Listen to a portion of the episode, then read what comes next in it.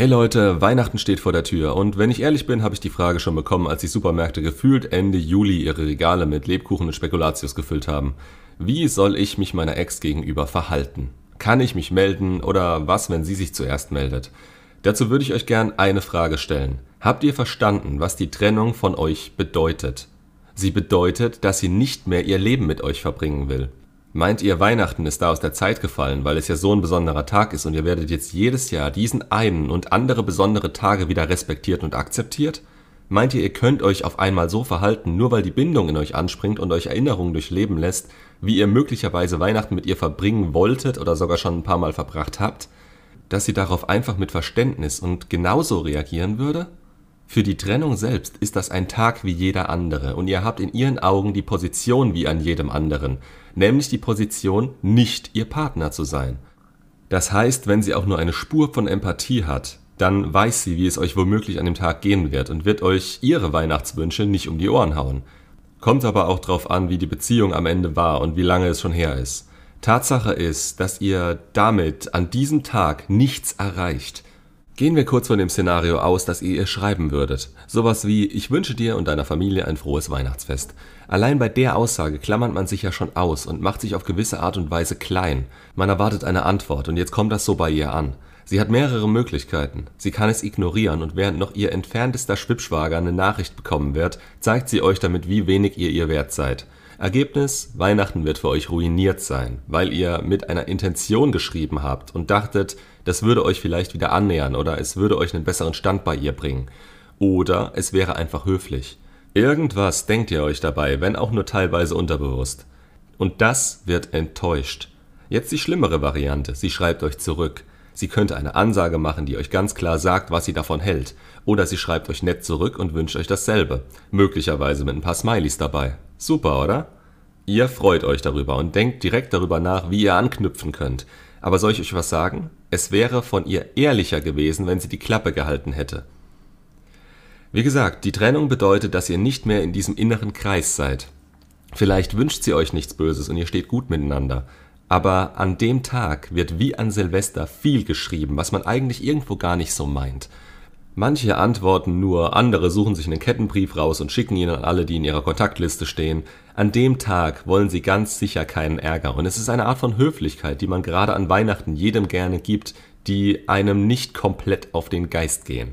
Und selbst wenn, man verliert ja nichts dadurch. Es wird einfach als gesellschaftliche Norm angesehen, so zu handeln.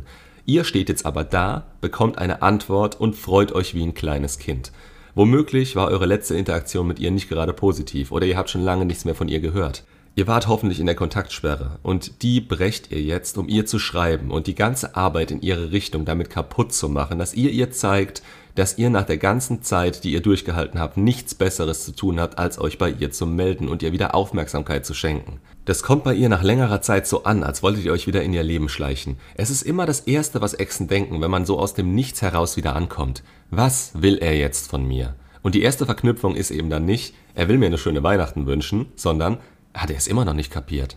Das wird erstmal nicht angesprochen, aber wenn ihr ihren konventionellen Gruß zurück dann falsch einschätzt, geht ihr ihr möglicherweise wieder ein bisschen auf den Sack.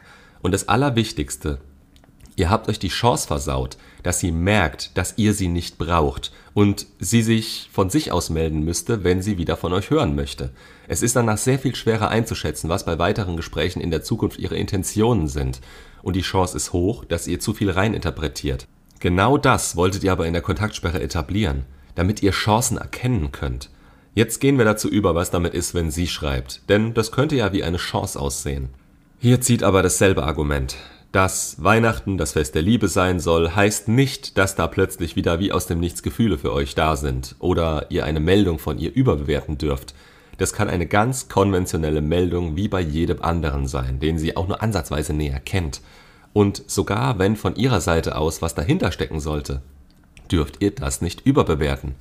Ihr seid in einer Kontaktsperre, weil ihr euren Selbstwert wieder steigern müsst und Anziehung von ihr zu euch nur entstehen kann, wenn sie das alles wieder ein bisschen mehr will als ihr. Das baut auf ihrem Interesse auf.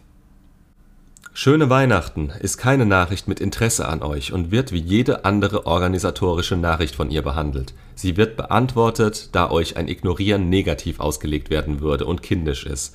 Aber nüchtern und auf gleicher Stufe gespiegelt. Kein übertriebenes Hey, ich hätte nicht gedacht, dass du schreibst. Wünsche ich dir auch. Wie geht's dir und der Katze? Keine Fragen. Eine Aussage und wenn sie daraufhin mehr schreibt und fragt, dann geht es langsam so weiter. Aber bei den meisten von euch wird es bei der Aussage bleiben. Das zeigt euch direkt, wie das geendet hätte, wenn ihr von euch aus angefangen hättet, das Gespräch zu suchen. Wenn sie Lust darauf hat, geht das von ihr aus. Nicht vergessen, ihr wurdet von ihr aus eurem gemeinsamen Leben geworfen. Es ist an ihr, auf euch zuzukommen und an euch einzuschätzen, ob sie wieder empfänglich für euch ist.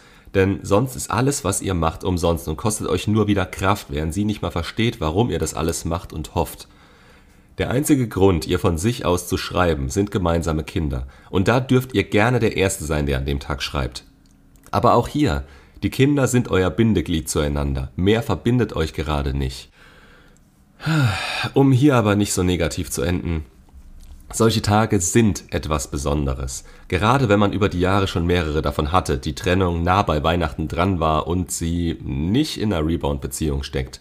Da kommt gern die Bindung um die Ecke und triggert sie bei jeder Gelegenheit, wie euch vermutlich auch. Das ist auch keine Wahl, sondern es ist tief in uns drin, dass wir schöne Momente miteinander vermissen. Auch Exen, die euch verlassen haben. Ihr müsst nur immer die Handlung richtig einschätzen und euch ihnen gegenüber unbedürftig geben. Im besten Fall seid ihr tatsächlich unbedürftig und spiegelt das Verhalten mit einem festen Wissensstand, dass alles andere ihnen gegenüber nichts bringt. Aus der Position heraus schafft ihr es vielleicht sogar, euch nicht mitnehmen zu lassen, sollte sie an Weihnachten schreiben und das Fest ein bisschen zu genießen.